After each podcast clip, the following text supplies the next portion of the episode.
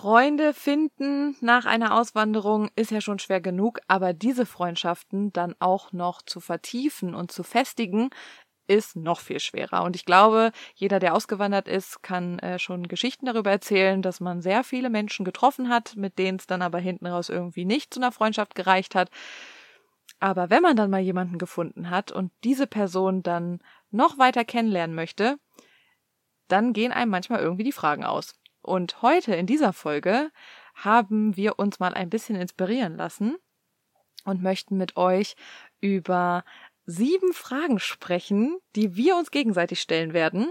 Und dann lernt ihr uns ein bisschen besser kennen und ja, nehmt die Fragen vielleicht mit, um dann eure Freunde auch ein bisschen besser kennenzulernen.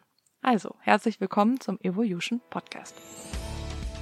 Wir sind Jule und Nora und wir sind fasziniert vom Auswandern und erzählen aus erster Hand, wie wir uns durch den Umzug in ein anderes Land verändert haben. Wir helfen dir, dich durch dein Leben im Ausland zu navigieren, egal ob es chaotisch, magisch oder herausfordernd ist. Wir sind zwei Frauen, die in der Fremde zu Freunden geworden sind und an der Herausforderung des Auswanderns unerwartet neue Facetten an uns entdeckt haben. Wir machen dir mit unseren Geschichten Mut, damit du dich auf deinem Weg finden kannst und den Glauben an dich selbst wieder entdeckst. Ein Blatt vor den Mund nehmen? Sicher nicht. Nach dem Motto The Good, The Bad and The Ugly sprechen wir ganz offen über Persönlichkeitsentwicklung, Mutterschaft, Familie und Karriere im Ausland. Stell dir vor, das hier ist ein Kaffeeklatsch mit deiner besten Freundin, gemixt mit ein bisschen Psychologie, Inspiration und Motivation. Mach's dir gemütlich und sei bereit, herausgefordert, aber auch ermutigt zu werden, während du zuhörst und etwas Neues lernst. Das ist der Evolution Podcast. Hallo! Da sind wir wieder. Hallo, hallo liebe Nora. Schön, eine tolle Folge. Ich freue mich total auf die Fragen und äh, die Antworten vor allen Dingen. ja, und wir wollen das, ähm, also kann man ja so sagen, wir machen das jetzt, wir machen zwei Folgen jetzt da draus, weil ja, wir einfach, das soll jetzt einfach auch nochmal so zum, wir haben ja noch Januar, so ein bisschen zum Jahreseinstieg, so uns noch mal ein bisschen besser kennenzulernen.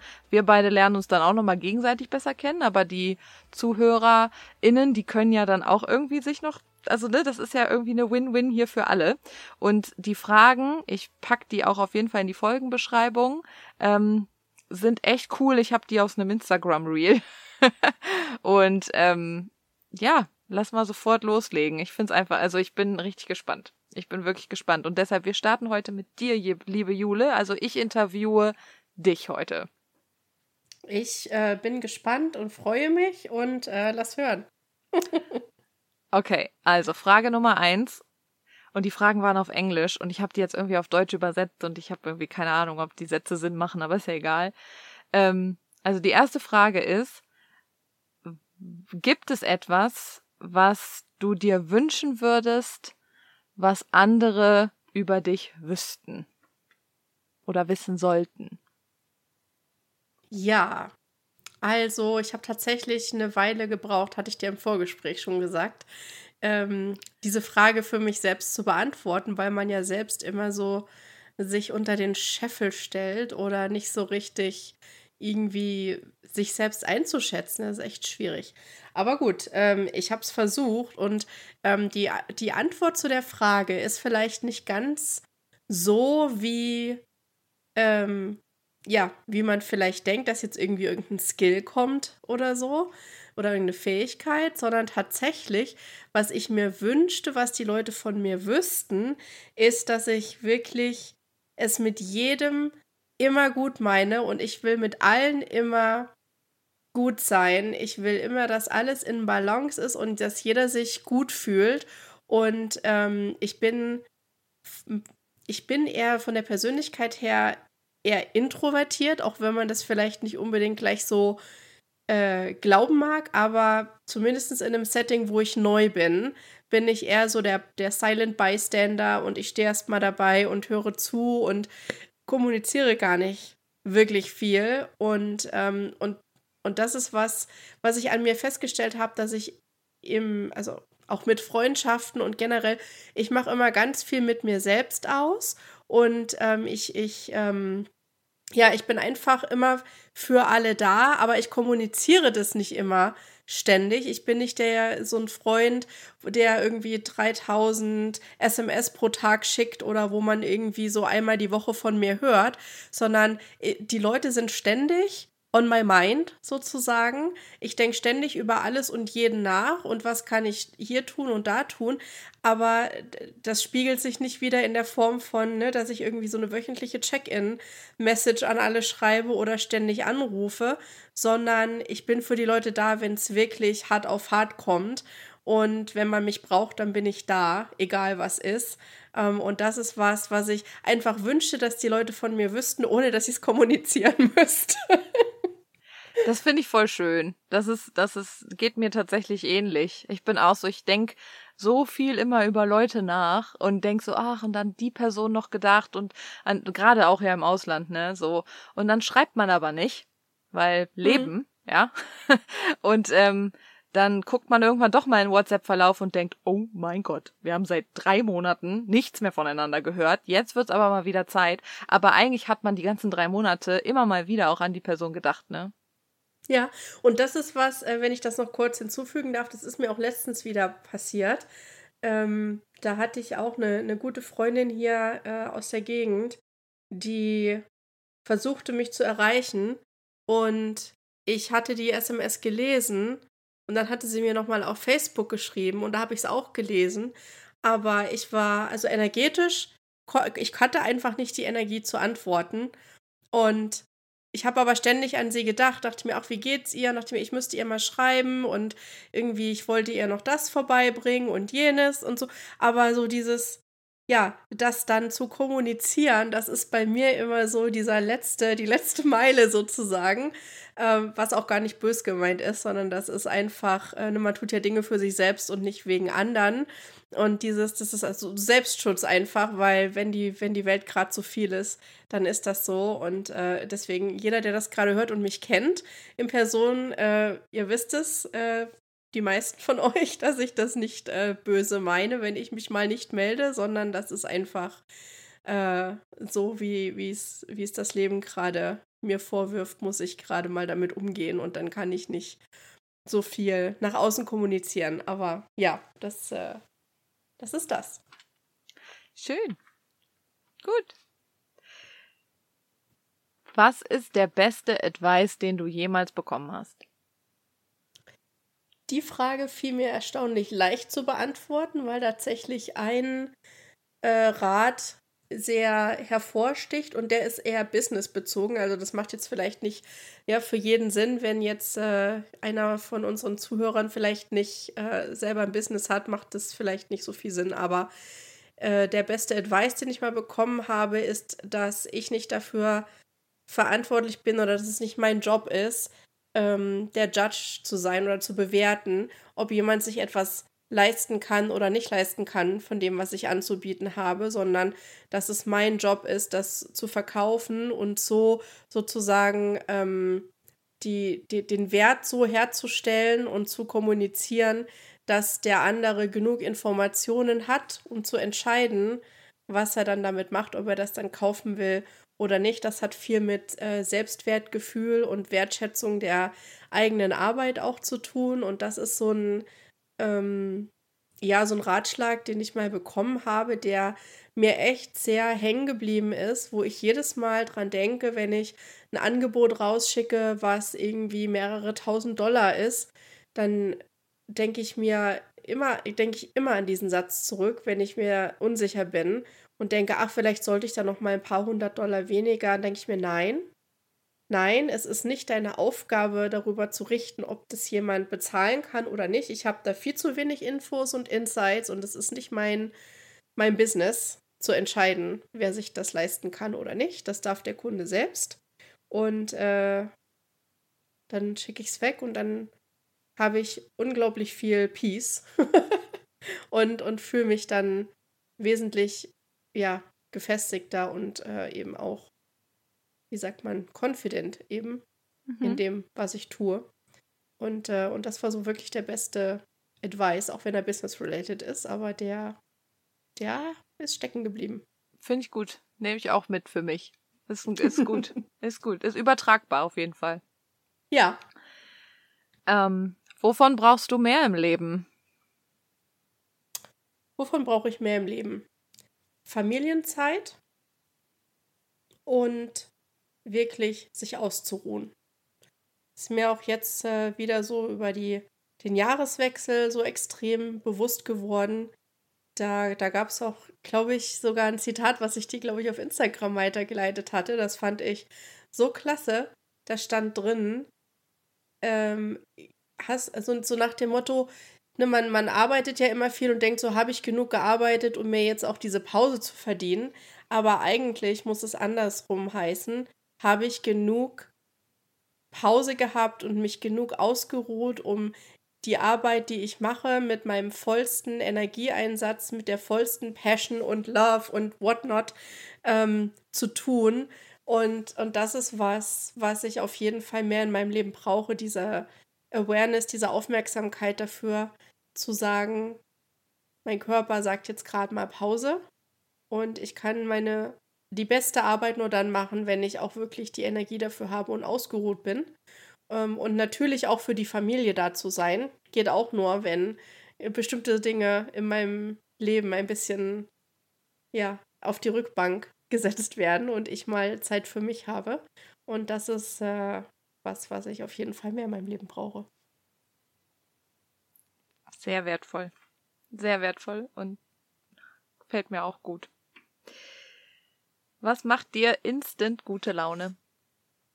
Wandern gehen. Bang. Bang. Wirklich, setz mich auf den Berg, setz mich in den Wald und mir geht's gut. Das ist, ich brauche gar nicht, wie sagt man, ich brauche gar nicht viel zum Glücklichsein. Brauche ich tatsächlich nicht. Von den materiellen Dingen im Leben oder ähm, was man früher so dachte, was einen glücklich macht, ja, irgendwie das Haus, das Auto oder der Urlaub. Das ist irgendwie so Beiwerk. Ja, das ist schön, wenn man es hat, aber das ist so für mich nicht die Essenz des Lebens, sondern wirklich einfach, wie du sagtest, so diese Freiheit. Ähm, Freiheit zu haben, das machen zu können, was man möchte. Und das, was ich gerne machen möchte, ist einfach in der Natur sein und zu wandern oder selbst auch mal einfach im Wald sitzen und ein Buch lesen. Mein Gott, das muss ich unbedingt dieses Jahr machen. Das habe ich mir schon vorgenommen, seitdem wir hierher gezogen sind und es ist noch nicht passiert. Einfach im Wald ein Buch lesen. Machst du Grahams Macht Liste? Mich total glücklich. Ich mache Grahams Liste. Ja, können wir mal kurz äh, erwähnen. Ähm, auf grahamcockram.com slash 52 Books, wer Interesse hat, gibt es eine wundervolle Liste an 52 Büchern, die jeder für sich natürlich auch gerne ersetzen darf mit äh, anderer Lektüre. Aber es geht im Prinzip darum, pro Woche ein Buch zu lesen. Und äh, klingt viel, aber die Kunst ist, ein Buch auszuwählen, was natürlich nicht irgendwie 1000 Seiten hat. und wenn man so zwischen 200 oder 300 Seiten pro Buch hat, ähm, das dann innerhalb ne, 30 Minuten am Tag mal zu lesen, ist, glaube ich, eine Angewohnheit, die man sich gerne äh, ja, zuschreiben darf oder in, in sein Leben bringen darf.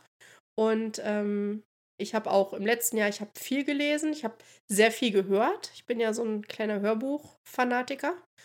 Aber ich habe mir tatsächlich auch vorgenommen, mehr Papierbücher wieder zu lesen.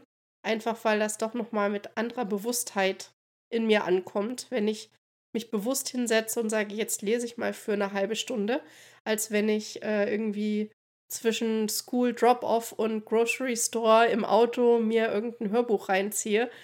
Ähm, das, ja, das landet nochmal anders. Es ist vielleicht nochmal so unterstützend dazu. Nicht schlecht, aber ähm, definitiv 52 Bücher dieses kommende Jahr wird cool. stattfinden. Ich bin auch auf Goodreads, wer mir folgen möchte, wenn, wenn jemand da irgendwie das gemeinsam machen mag. Ähm, Wie heißt das? Ich habe Goodreads. Mhm. Und da habe ich einen Bookshelf angelegt mit allen 52 Büchern. Die könnt ihr dort sehen und könnt ihr euch inspirieren lassen vielleicht. Aber es sind also alles, äh, um das vielleicht noch kurz zu erwähnen, alles Non-Fiction. Also es ist alles Self-Development, Business-Bücher über Geld, über Familie, über Spirituality. Sp Sp jetzt jetzt habe ich mitten im Wort überlegt, sage ich es auf Deutsch oder sage ich es auf Englisch. also Spirituality. Und äh, ja, das denke ich sind alles so Lebensbereiche, ähm, die auf jeden Fall wichtig sind, immer wieder zu beleuchten und sich da ein bisschen äh, Input zu holen. Und deswegen finde ich die Challenge super, weil es ein bisschen gemischt ist und eine Struktur gibt, ähm, sich wirklich mal intensiv mit seinem eigenen Ich und seinem Leben im nächsten Jahr auseinanderzusetzen. Ja. Mhm. Gut. Also, Bücher lesen im Wald, ne? Mhm. Worauf bist du am meisten stolz? Was war dein größtes Achievement? Die Auswanderung. Das war, also ich habe zwischenzeitlich überlegt, meine Selbstständigkeit oder ähm, bestimmte Projekte, die ich in meiner beruflichen Laufbahn geschafft habe. Aber tatsächlich am Ende des Tages ist es summa summarum doch die Auswanderung, weil das einfach wirklich der größte, das größte Wagnis war, was ich bisher ever in meinem Leben unternommen habe, ohne dass ich es wollte.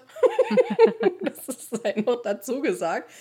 Ähm, ja, und da ist wirklich, ich meine, es ist ja alles im Prozess. Es ist ja, man ist ja irgendwie nie fertig mit dem Auswandern. So, nee. man ist mal mehr und mal weniger integriert oder angekommen oder ne, jetzt sind wir innerhalb der USA umgezogen vor anderthalb Jahren. Das fühlt sich auch noch mal an wie eine Auswanderung in sich selbst.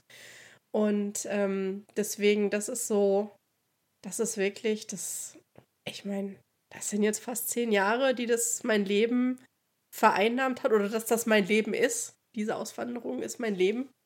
Und ähm, dass ich das so geschafft habe, also mental, aber auch wie ich mich persönlich weiterentwickelt habe und verändert habe in einer Form, die es so nie stattgefunden hätte, wenn ich in Deutschland geblieben wäre.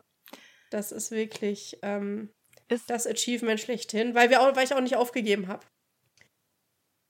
Ja, es ist auch spannend, ne, dass man gar nicht so, ist mir bei den Fragen beantworten auch so aufgefallen, man ist gar nicht mehr so auf diesem materiellen Ding, sondern man ist mehr so wirklich auf diesem, ja, keine Ahnung, wie man das nennen soll, auf dieser Metaebene. Lebensweg. Ja, ja, genau. Man ist wirklich so in so einer, auf so einer Lebensweg, ähm, äh, Sache, ja. Also das ist total, ich habe das habe ich letztens, das passt jetzt gerade ganz gut, habe ich so ein, ähm, äh, habe ich von irgendeinem Comedian irgend so ein Programm gesehen.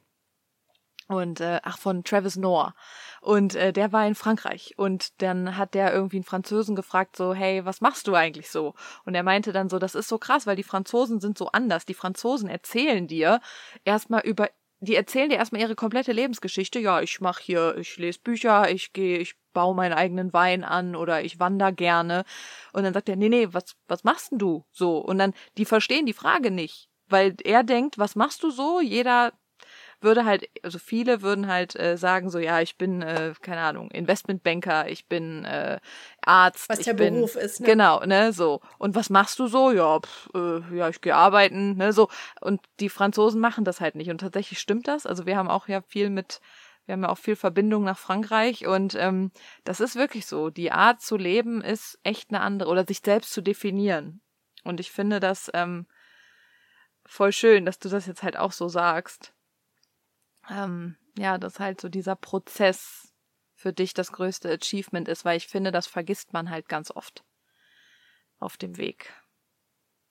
Ja, gerade auch, weil man vielleicht ganz am Anfang eine andere Idee davon hatte, wie es sein soll oder sein wird oder ne, so der, der Grund.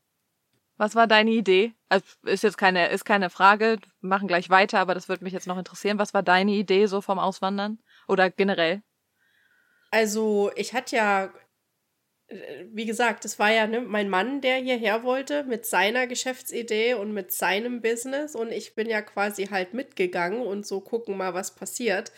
Und, äh, und in, unter diesem Gesichtspunkt ist halt natürlich meine Vorstellung gewesen, schon, dass er äh, ein erfolgreiches Business hat und dass wir ja nach irgendwie drei, vier Jahren uns irgendwie ein schönes Häuschen kaufen und so und dann so, also das war meine Vorstellung und auch nur so weit habe ich gedacht. ich hatte ja keine Ahnung. ich hatte ja null Ahnung, was alles auf einen zukommt und mit was man äh, hier vom Leben konfrontiert wird. Und ähm, ne, wie gesagt, bitte rausschneiden. und ich hatte ja wirklich überhaupt keinen, ja, ich hatte keinen blassen Dunst. Und jetzt im rückblickend ist natürlich dieses ganze Materielle spielt überhaupt keine Rolle mehr. Also zumindest nicht in dem Sinne, dass ich sage, man braucht das, um eine erfolgreiche Auswanderung äh, vorzeigen zu können. Man muss jetzt hier kein Haus haben, äh, sondern es ist ja, was, wie bist du als Mensch gewachsen in dieser Auswanderung? Wie hast du gelernt, mit Höhen und Tiefen umzugehen? Wie hast du gelernt, mit Rückschlägen umzugehen? Wie hast du gelernt, damit umzugehen, wenn nichts nach Plan funktioniert? Und, äh, und ja, und das ist, glaube ich, so der größte, der größte Gewinn, den man aus so einer Auswanderung ziehen kann, ist eine andere, ganz andere Version von sich selbst kennenzulernen, von der man gar nicht wusste, dass sie existiert. Schön. Nächste Frage. Ich lasse das jetzt auch einfach immer mal so stehen, weil ich finde das irgendwie schön. Das ist viel, ähm, ja. Ach, kann ich so unterschreiben. Was ist der größte Trouble, in dem du jemals gesteckt hast? Also, ich sag mal, un viele unangenehme Situationen gab es also natürlich in der Auswanderung, aber aus irgendwelchen Gründen, und das ist jetzt bestimmt komplett tutti, komplett die ähm, strange. aber was mir irgendwie so in den Gedanken kam, oder was sofort irgendwie präsent war, und ich weiß nicht warum, aber ich erzähle es jetzt einfach.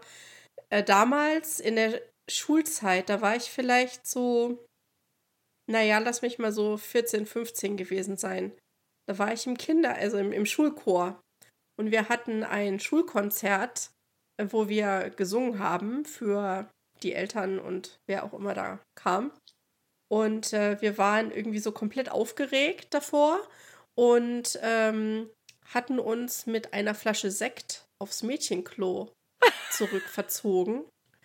Und äh, leider war in der, in der, wie sagt man, Kabine neben uns die stellvertretende Schuldirektorin. Ach du meine Güte.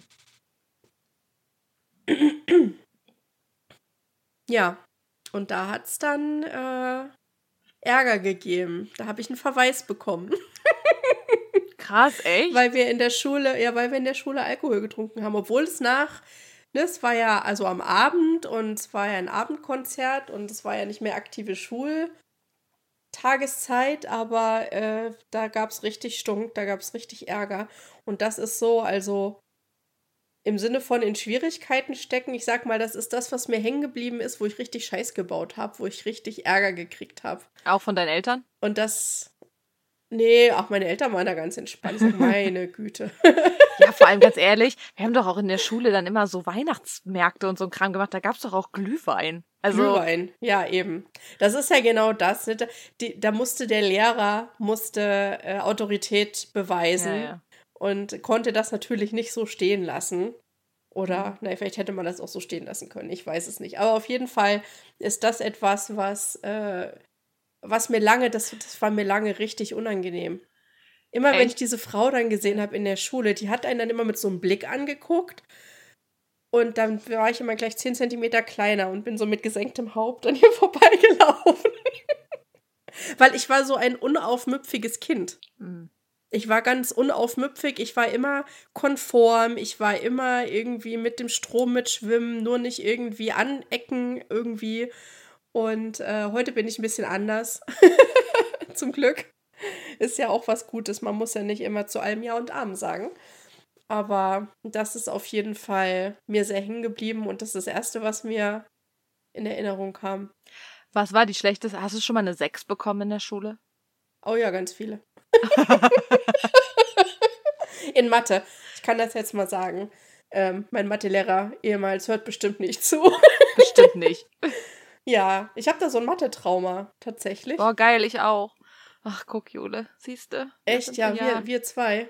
Das Mhm. sind Zwillingsseelen irgendwie. Ja, ja, ja. Ja, ich habe ich hab tatsächlich, ich habe ja ähm, die fünfte Klasse auf der Realschule gemacht, weil ich irgendwie zu Grundschulzeiten in der vierten Klasse, ich schwebte so zwischen einer 2 und einer 3 in Mathe und dann meinte meine Klassenlehrerin, dass äh, das, also das reicht nicht fürs Gymnasium, da muss man erstmal in die Realschule und dann, ne, guck mal mal so und naja, dann habe ich echt in der Realschule, ich hatte alles Einsen dann, sogar in Mathe eine 1 Uh. und dann bin ich in der sechsten Klasse aufs Gymnasium gegangen. Und am ersten Schultag auf dem Gymnasium, in der neuen Schule, in der neuen Klasse, mit neun Lehrern, das erste Fach war Mathe. Und dieser Mensch von Mathelehrer hat äh, mich an die Tafel geholt zur mündlichen Leistungskontrolle am allerersten Schultag. Nein. Und er meinte, ich soll jetzt bitte mal ein Koordinatensystem an die Tafel zeichnen. Boah, da ich musste ich ja Ahnung, jetzt gerade, da musste ich ja jetzt gerade kurz Ja. überlegen, warte mal, was war nochmal Koordinaten? Okay, alles klar. Ja, Oh mein aber Gott. ich musste, also in der fünften Klasse Realschule hatten wir noch kein Koordinatensystem. Mhm. Ich wusste nicht, was der von mir wollte. Und dann hat er mich quasi vor der neuen Klasse komplett als bekloppt dargestellt.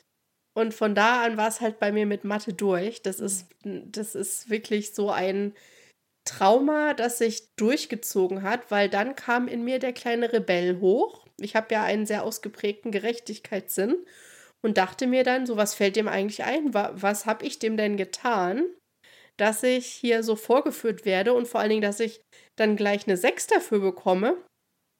Äh, kann ich ja nichts dafür, dass wir das in der anderen Schule noch nicht hatten. Und, äh, und von da an war mein Verhältnis zur Mathematik sehr gestört, weil ich dann auch im Unterricht immer sehr gestört habe, absichtlich, Hm. weil ich dann, ich habe halt keinen Bock gehabt. Ich dachte mir so, nö, dir zeige ich es jetzt. So. Hm. War halt zu meinem eigenen Nachteil, klar, logisch, denkst du aber halt nicht so weit Als pubertierendes äh, Teenagerwesen. pubertierendes ja. Mädchen, was irgendwie akzeptiert werden will und in irgendeine Clique rein aufgenommen werden möchte. Mhm. Ja, und, äh, und von da an war eigentlich, stand ich mit Mathe sehr auf dem Kriegsfuß und hatte tatsächlich bis zur 10. Klasse durchschnittlich, durchgängig eine 5 auf dem Zeugnis in Oh, Mathe. wow. Ähm, und auch auf Englisch übrigens, in Englisch auch.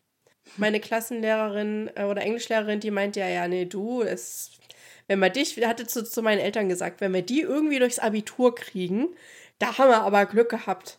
Und dann äh, habe ich Englisch-Leistungskurs gemacht und habe meine Englisch-Abi irgendwie mit 12 oder 13 Punkten gemacht. Und nice. äh, und durch Mathe habe ich mich auch noch irgendwie durchge, durchge, wie sagt man? So, Gequält. Ge, na, nicht Mhm. gemogelt, nee, gequält halt. Ja, aber die, äh, wir hatten eine andere Oberstufenlehrerin bekommen in der 10. Klasse und die hat es dann erkannt. Weil ich im Unterricht konnte ich auch immer alles. So. Aber ich habe dann in den Prüfungen versagt, weil ich eben diese Prüfungsangst dann hatte von diesem einen Erlebnis, dass ich immer Blackouts hatte.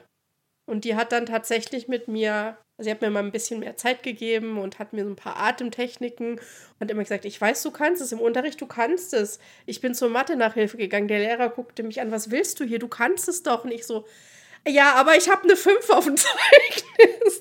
ja, also das, äh, da hat äh, Realität mit äh, den Noten, das hat sich nicht miteinander Hm. vertragen. Und da habe ich tatsächlich äh, viele traumatische, wirklich, also wenn du das als Teenager erlebst, vielleicht kann das der ein oder andere nachvollziehen. Meine Oma, die saß immer am Küchenfenster und hat immer gewartet, wenn ich von der Schule kam und es gab irgendeine Leistungskontrolle oder irgendeinen Test zurück. Hat die immer schon an meinem Gesicht gesehen. Hm. Was ist da wieder in Mathe los? Irgendwie, ist es eine 3 geworden? Oder haben wir es noch auf eine 4 geschafft? Oder war es irgendwie noch schlimmer? Und äh, das dann immer sich zu überwinden und das dann den Eltern zu sagen. Und ach ja, das war, es war wirklich schwer. Also ja, ich hatte Sechsen in der Schule. Das äh, war gar kein, es war ja jetzt gar nicht so eine Frage, aber das passt richtig gut, weil die letzte und siebte Frage ist, wie war denn so deine Kindheit? Wie bist du aufgewachsen? Ja, So, jetzt, äh, jetzt haben wir Genau, ja also schon das, das- Bild von der Oma, die am Fenster sitzt. Habt ihr mit da, Mhm. die, ihr habt irgendwie nebeneinander gewohnt oder so, ne? Ihr habt nicht in einem Haus alle gewohnt, Im selben oder? Haus. Ach, doch, krass, Doch, okay. im selben Haus. Ja, okay. Genau, ja. Das ist also im kleinen thüringischen Städtchen Zellamelis. Und ähm, das hatte mein Ur-Urgroßvater selbst gebaut, das Haus damals. Der war, der war Glaser. Also wir sind so eine Zimmermanns-Glaser-Familie. Und ähm, ja, da haben wir im oberen Stockwerk gewohnt und meine Großeltern im unteren Stockwerk. Und so war halt immer, es war immer viel Familie da, es war immer irgendwie, ja, es war immer jemand da. Und äh, war aber eine sehr schöne Kindheit. Also ich habe meine Kindheit wirklich als sehr liebevoll, schön in Erinnerung mit ganz viel. Also meinen Eltern war immer äh, Bildung sehr wichtig. Ähm, ne? Das kann man ja sagen, so im Osten damals. Ich glaube, die so diese Wende, ich bin, wir sind ja beide so dieser Generation äh, entstammt, die in der DDR geboren war und dann quasi in der Wendezeit aufgewachsen sind. Und äh, da schwingt viel. Ja, erzähl doch mal, wann bist, wann bist du geboren? Ja. Welches Jahr? Wo bist du 84. geboren? Du bist 84 geboren, das heißt, du hast ja sogar noch, ich bin 89 geboren, das heißt, du hast ja noch mal fünf Mhm. Jahre DDR richtig mitgekriegt, ich ja gar nicht. ähm, aber das, du bist 84 geboren, wo bist du geboren? In Suhl, in Thüringen. In Suhl, in Tu- Thüringen, ja, genau. Ja. Und ähm, bist dann auch da quasi groß geworden, ne? Und geblieben. Und Bin- deine Eltern sind da, genau. ge- genau. Ja, genau. Und ich hatte die gleichen Lehrer, die mein Papa im Sozialismus hatte. Nur jetzt war kein Sozialismus mehr. Es war, war interessant. Das ist krass. Das stelle ich mir echt Ja. krass vor. Ja. Ja, ich, also es, äh, es ist witzig, weil wenn ich so an mein Studium zurückdenke, wenn wir, es waren so waren noch ein paar andere Mädels mit in meinem, in meinem Kurs, die auch aus dem Osten kamen. Und wir haben dann tatsächlich so komplett andere Grundschul- oder Schulerlebnisse, Schulkulturen gehabt, als die Leute, die im Westen in die Schule gegangen sind, weil halt bei uns diese Lehrer, ich meine, überleg mal, die wurden halt im Sozialismus ausgebildet, das hat die geprägt, ja, und äh, dann ist jetzt morgen Wende und übermorgen sollst du jetzt irgendwie nach einem Inter, also ne, nach so einem weltoffenen Gesellschaftsbild die, die Kinder erziehen und unterrichten und das war natürlich für die auch extrem schwierig. Und äh, bestimmte Dinge, ich meine, dass wir im, im, im Sportunterricht uns nach Größe geordnet immer noch aufstellen mussten und irgendwie Sport freigerufen haben. Und die Allzeit bereit, immer der, bereit. so ungefähr Freundschaft. Ne, so schlimm war es nicht, aber wir mussten schon Sport freirufen. Und, äh, und das war halt irgendwie Anfang der 90er. Ja, das, ich krieg's halt aus den Leuten nicht raus, ist ja Logo. Aber das war schon irgendwie so diese, dieses Sozialistische, das schwang noch sehr intensiv mit. Also, das habe ich so tatsächlich in Erinnerung. Äh, der damalige, äh, wie hieß das nochmal hier? Ähm, FDJ, Ja, ja. also f- f- Freie Deutsche Jugend. für, für alle, die nicht aus dem Osten kommen. ähm, da gab es in unserer Turnhalle so einen, äh, ja, so einen, so einen Raum, der wurde sonst immer für diese FDJ-Zusammenkünfte genutzt und nach der Wende war das dann halt unser Jugendclub. So. Und äh, da sind wir halt, äh, haben wir uns da dann immer getroffen. Aber das ist jedenfalls interessant gewesen, dass diese, diese Kindheit, die ich hatte, halt eben sehr doch noch sehr von der DDR geprägt war, ganz logisch, weil natürlich die, meine Eltern in, der, in dem Gesellschaftssystem aufgewachsen sind. Und ähm, Was haben ja, deine. aber es war, ja. ja. Was war's? Nee, sag weiter.